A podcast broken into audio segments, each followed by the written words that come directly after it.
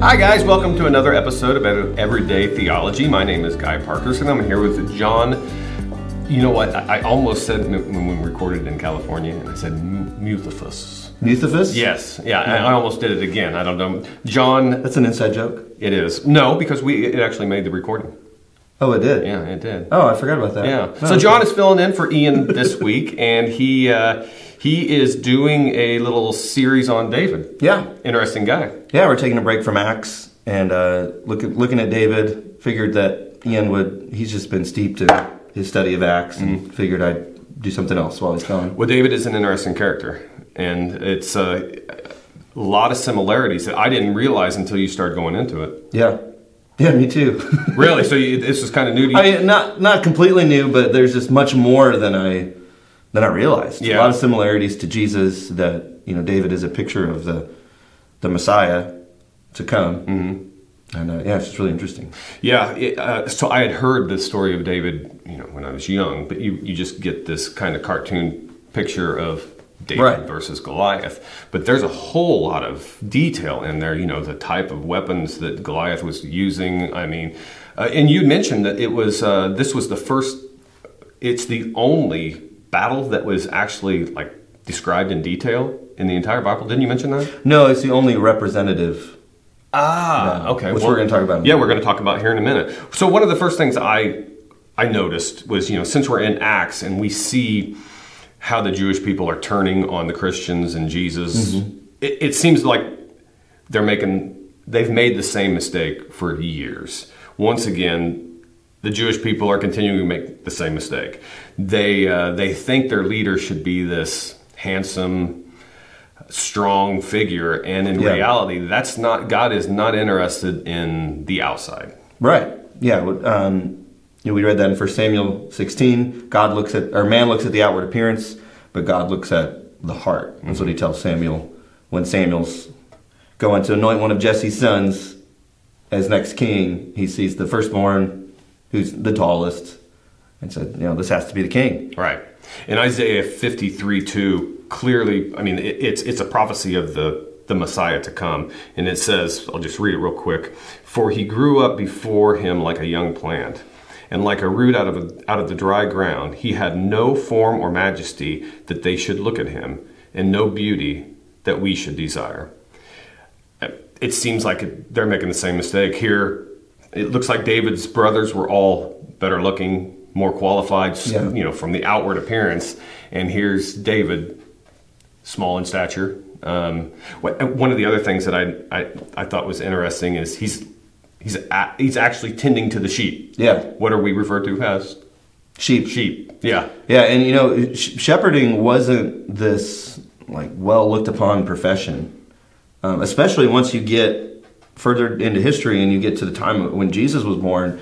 Shepherds weren't they they were like a low low class citizens, uh, and who who was told first about the birth of Jesus? The Shepherds. Yeah. the shepherds. So, so God chooses. I, that's that's somewhere else in Scripture that God chooses the lowly things of this this earth to shame the wise. He He takes these these things that that are just different than how we look at the world and people look at the world, and that's what He chooses to elevate and to and He shames the the things that we think are wise. Yeah. Uh, and every generation has to, I think, learns the same lessons. Over yeah, which I think again. is profound, and why we, you know, I, I, I do it all the time. I look at the outward appearance rather than well, I try to do both, but the outward appearance is always it's the it's the first thing we recognize, the Yeah. first thing we notice, but it really has nothing to do with their art or what the type of person that they are. Yeah, We make the mistake over and over again. I guess we're no different than the Jews. we're not. No. No, I, I also uh, wanted to point out too. We didn't we didn't talk about this earlier, but uh, I thought it was really interesting that so the, the people ask for a king in uh, in, in First Samuel. Uh, I can't remember now. I think it's First Samuel, Samuel chapter eight. They ask for a king. Samuel gets all upset. He's the you know he's the priest. He, he's, God communicates through Samuel. Uh, Samuel goes to God and he's all like, "These people, I can't believe they're rejecting and they're they're asking for a king. They want to be like all the other nations." And God says, "Whoa, whoa, wait a second, Samuel. They haven't rejected you. They've rejected me. I'm meant to fight their battles. I'm meant to be their king." And so God lets them gives them over what they what they want. That's that's if you read Romans one, that's yeah, it's right there. Yeah. that's right there for- turns them over oh, to their. This this is where Ian is great. He can just turns them over to their own- their evil desires, Yes, own desires. Yes. God, in some way, that's that's judgment, right? Mm-hmm. God just giving us what we want. So God gives people what they want. They choose Saul as king. He's tall. He's handsome. So when Saul fails, and I just I thought it was really interesting that God didn't say, "Okay, we tried this. You were wrong. Now let me be king again." God still gives them a king. He still gives them what they asked for. He just he chooses the king. Yeah, And that just shows his incredible grace, grace again. and his plan throughout history. And then, um, you know, David's line leads us all the way to Jesus, and uh, it's just incredible. Yeah, I just- which I love it.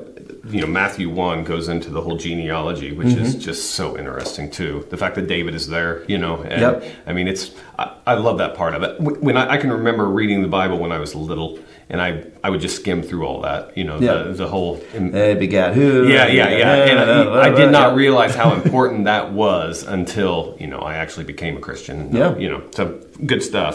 Um, so one of the other things that I really like that you mentioned was this representative warfare. Um, you see that in the very beginning. You know, um, what do they call it? Federal headship. Yeah. Um, So yeah, let let's talk about that federal Yeah, headship because sure. that's not something that that's not a phrase that's just thrown out there because it's much, not but- in the Bible, but you see it Yeah. in the Bible. So, representative warfare, warfare, Goliath represented the Philistine people. David represented the Israelites. Whoever won, won the battle for for everyone. Um, and so that that really compares to Jesus as our representative, the only one able to take care of our sin, the only one able to defeat Satan, as it says in Genesis three, to crush the head of the the snake. Um, and there's a passage in Romans 5 is talking about Adam. And it, it brings in this idea of federal headship. It's talking about Adam and Jesus, Adam and the, the new Adam. That that Adam's sin was our sin. It's not it's not only that Adam sinned and then that that it just started this world of brokenness and sin. It's just his sin was was our sin. When he sinned, it's like his sin is counted as our sin. Right, just like fascinating. Just like Christ's righteousness is accounted to us. Yes. Yeah. And it's but it, this federal headship is this idea, and I think we'd understand it in politics. You know, if, if there's an ambassador going to another country, that ambassador has the ability. It's he's given the authority to speak on behalf of whatever country he represents. So You kind of see that And- with Putin today. I mean, you know, there are there's rumors out there that the, a lot of his people are against this war that he's doing with Ukraine. Mm-hmm. But since he's the federal head, what's happening? yeah, The Russian people are at war with Ukraine, whether they want to be or not. Yeah. So it's kind of the same situation, and we Yeah. could be in the same situation too if we didn't want to go to war with Russia. If you and I didn't want to, and our president Biden said no, we're going to war with Russia. We would be at war with Russia, whether we wanted Yeah. to be or not. that's federal headship. That's federal headship. And you know, it's I, I read something recently about this. Actually, it was saying that you know we, we it's easy to look at Adam and be and go, well, well, I don't think you know I wouldn't have made the same mistake. I probably wouldn't have eaten the fruit.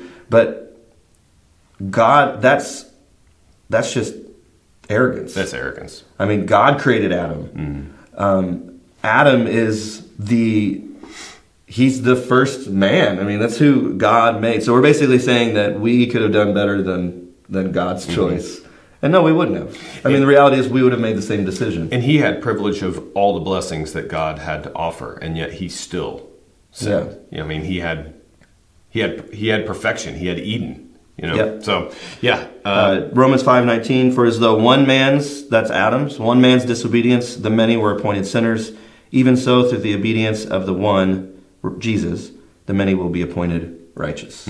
Federal headship. yeah. That thank God. So we see a picture. We see a a picture of that in David and Goliath, uh, which is really cool. It's very cool. Uh, If it wasn't for the federal headship, we'd be in big trouble. Yes. Because I mean, we need Jesus' righteousness to represent us.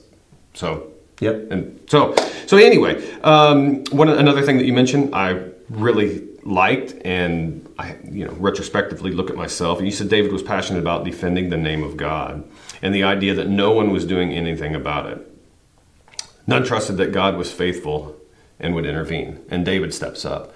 I kind of put myself in, in, in that, and it's like, man, do I defend the name of God? I mean, I'm, I, live, Yeah. I live in a world where people blaspheme, um, and it, I, it, it, it, it makes my skin crawl. But do I ever do I defend the name of God? No, not so much. Yeah, as I was writing that last week, it was just like, ugh. Yeah. it's like, Little, ugh. little convicting. Yes. Yeah. Very convicting. Yeah, it, th- that's one of the things that I really I know I need to work on. I mean, we have the truth, and why why I hunker down like the Jews and think uh, this is somebody else's battle, not mine. Yeah. No, it is our battle. Well, you know, it, it's really hard, I think, to discern, and maybe sometimes I use this as an excuse too, to for inaction. It's really hard to discern when to stand up and when when to not. You know, I think of First Peter three fifteen, always be ready. This is Yeah. apologetics. Yeah. Always be ready to give an answer for the hope that you have, but do this with gentleness and respect. I mean, God today isn't calling us to go, you know, lop off anyone's head. No, Um, but uh, you know, how do we confront and stand up for the name of God with gentleness and respect, and show people the love of Christ, and the, what you know what they're doing is Right. is against the name of God. right. It's it's not an easy thing to do, but I think it's a, requ- a requirement that uh, I'm very passionate about apologetics. Um, it, it changed my life, but um, I still find it difficult to have some of those conversations, especially with friends and family. I don't know why. I can have them with strangers, but I think I just don't want the turmoil, the you know, uh, the uncomfortableness of it all. So, but yeah, I, I it, it it convicted me. So good job. Well, we um, well, it wasn't me that convicted. Yeah, right. Yeah, Well, because I think we should be wrestling with this. Yeah. It should be something that we continually wrestle with when we're faced with different situations. Right. Um, and thankfully, we have the Holy Spirit helping us to discern those situations and you know do do what God wants us to do. Right. Well, that leads us into a trusting heart is obedient. One of your uh, your bullet points, and I I mean we are commanded to defend the faith. Yeah. And um, David was a uh, a perfect example of this. He was um, he trusted God when no one else completely did. Yeah. And uh, he, he stepped up and made the call and made the right call. You know, one of the things I, I, I found fascinating in, in this is, you know, you talked about all the similarities between Jesus and and David, and it was interesting, fascinating, you know, to see this picture of Christ in David. One of the things that um, I, I found interesting was when you were when you were preaching was that David literally crushed the head of Goliath. Yeah. with that little stone. And Genesis one, it says, you Or know, Genesis 3, yeah. or Genesis three, Yeah. yeah. That uh, and it, once again, it's just a picture of Christ crushing the head of the enemy. If you look for it, you don't even have to look hard. No. If you look hard, if you look for it in the Old Testament, you'll see all these things leading up to Christ. Mm-hmm. Yeah. God's redemptive plan. So the second bullet point was a, a trusting heart is confident, which and then you went into the what they called Romans grade eight, which I absolutely love. And. Did you want to skip Ephesians 2 with that? Uh, oh yeah, I did. Yeah, I put that in the in the, in the back of my notes. Oh, we So- can- we no, can- that's fine. That it, it needs to be over there. So Ephesians two, when it says a trusting heart is obedient, you had put Ephesians two in that bullet point. Yeah. So Ephesians two, uh, God created good works beforehand, that we that way we would walk in them. Ephesians 2.10, yep. Ephesians two ten. So unpack that for for us a little bit. Well, yeah. So that that in that point, it was just talking about David's obedience, not necessarily in his obedience to fight Goliath, because it's not like God said, "Go here and stand up for my name and fight Goliath." Because I, I was really wrestling with how to. Because I, when I, I really, I actually, I started, I did this kind of backwards. I thought like, okay, what are the qualities of trust that are displayed? I'm like obedience. Like when you trust someone, when you trust your father, you're obedient.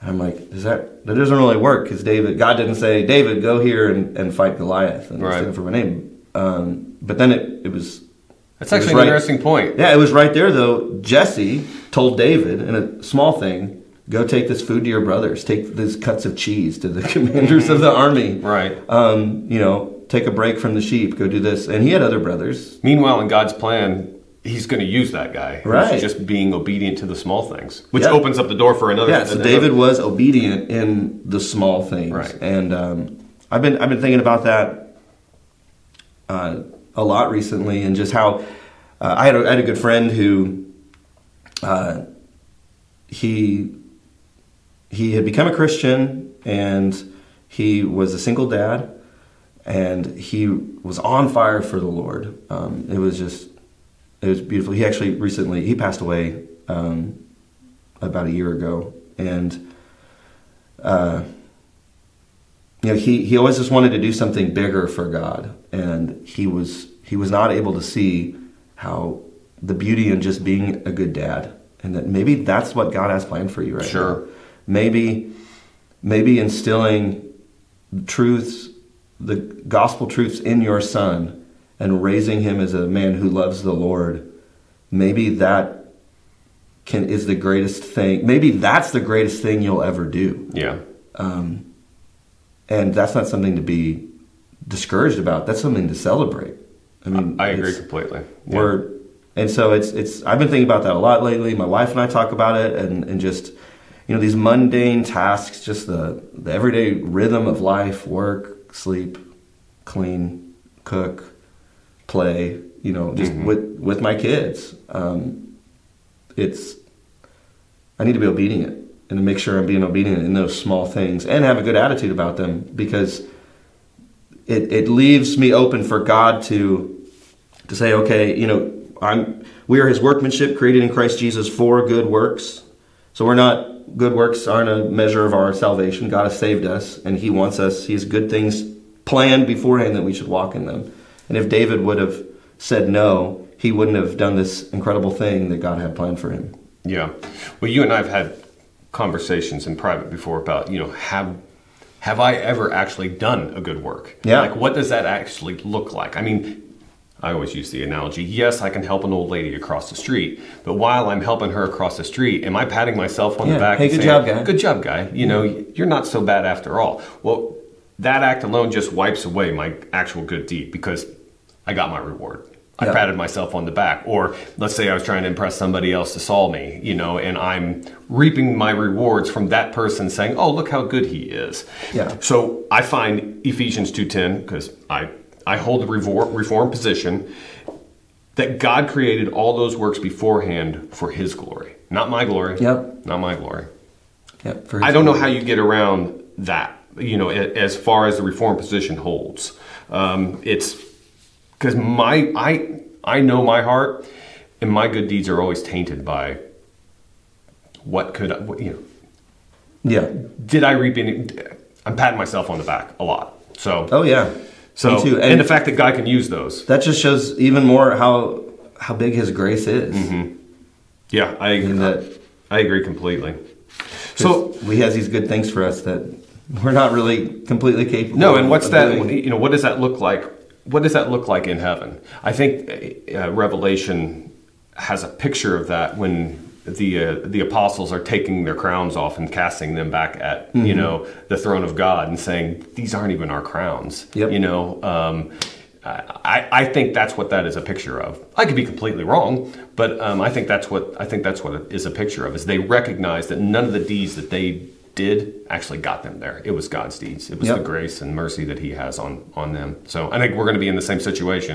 I will gladly cast my crown back at the at, at the throne of God. Yep, So me too. so the se- the second bullet point you had was. Um, a trusting heart is confident, and that's when you really kind of open up uh, Romans 8, which is, I mean, Romans 8 is just a beautiful picture of the confidence that we should have walking in this broken world. I love Romans eight. It's just beautiful. I love it. No condemnation for those who are in Christ Jesus. Um, If God is for us, who is against us? yes. Uh, Who will separate us from the love of Christ? Will affliction or turmoil or persecution or famine or nakedness or peril or sword? I mean, over and over and over. You have not received a spirit of slavery leading to fear again, but you've received the spirit of adoption as sons, by whom we cry out, Abba, Father. It's just we slavery to sin, to fear, and we've been adopted uh, into God's family. Yeah. and it's it's not like Abba, Father. It's it's not this like distance. Like oh yes, my my Father is does this, and it's it's not like heavenly. It's not even like this picture of this other father. It's it's daddy. It's literally Mm-hmm. Yeah. dad. Almost a term of endearment. Yeah. Yeah. That's what we're invited into. Uh, Which is remarkable. I mean, it's a, it's it's a full picture of what adoption should look Yeah. like. You know, um, we're not we're not his we, are his slaves, but it's a it's it's a beautiful picture of what adoption should look like. Um, so yeah, I mean, I when when I read Romans eight, I'm like, how can I have any anxiety, any depression, any of that um, when we should be so confident in in the Lord and His promises and all of that. So. Yeah. Well, I, kind of camped on uh, verse 37 in all these things we overwhelmingly conquer through him who loved us. And it's all these things. It's, it's not just, you know, talking about the good things. It's through, you know, Paul's writing about intense persecution and he's quoting Psalm 44 For your sake, we were putting, being put to death all day long. We were counted as sheep for the slaughter, um, which I thought was just really interesting. I, never, I, I don't think I've ever really ever stood, understood that before. Yeah. Now, because it just feels out of place. But Paul is saying, like, even through suffering, we are, we overwhelmingly conquer through Yeah. him who loved us. we just don't see it on this side of Yeah. eternity. So, well, you wanted to you wanted to kind of talk a little bit about that your last quote, which I thought was really good. Or the who who was the Tim uh, Chester. Yeah, that was really good, really insightful. You kind of wanted to go into a little bit of the backstory there. Well, I felt, uh, I felt at first I felt a little bad reading, having that long of a quote. yeah, but it, I think for my sermon this week, I'm just going to be all quotes in scripture. Yeah, that's- read some scripture and then see what this guy says about it. Yeah, I won't. Nothing will be original. I, I there is a lot of wisdom in sitting on the shoulder of giants, and obviously this was one of those quotes. So Tim Chester uh, wrote a book called First Samuel for You, uh, and I wanted to kind of plug it. Uh, there's a whole series of books. They don't have one for every book of the Bible yet, but it's called God's Word for You uh, series. I would highly encourage you to, to check one of those out. I use that for my own personal Bible study, and it basically breaks down. You know, you read. It'll say read First Samuel, First Samuel 17, and then we'll have a chapter on that. That's actually split in half. Um, and we're doing we're doing a Romans one as a staff here. We use Romans for you, uh, which is there's different authors. Yeah. But this one was just excellent, and you know he's, he's just comparing. You know, in the same way we as we as we see da- look at David, you know, as as it were stand on as in the same way we as it were stand on the hillside surveying the story of history. Down in the valley, we see our Christ Jesus entering the battle, armed with only with a beam of wood strapped to his shoulders. We see him face the snake who's tyrannized our lives as he hangs on the cross. There's Jesus like David, appearing small compared to the might of the Roman Empire, appearing weak compared to the power of the snake, but he enters the battle bravely and trusts himself to God. Um, and you know he he faces the might of the Roman Empire, and he has the cross. You know this incredibly terrible, horrific way to die. Yeah, and again sub- subverting the expectations of everyone including satan. Yeah. uh, and he actually uses he thought he had defeated yeah. God. and that moment is a turning point in history and then jesus rises from the dead and he defeats death.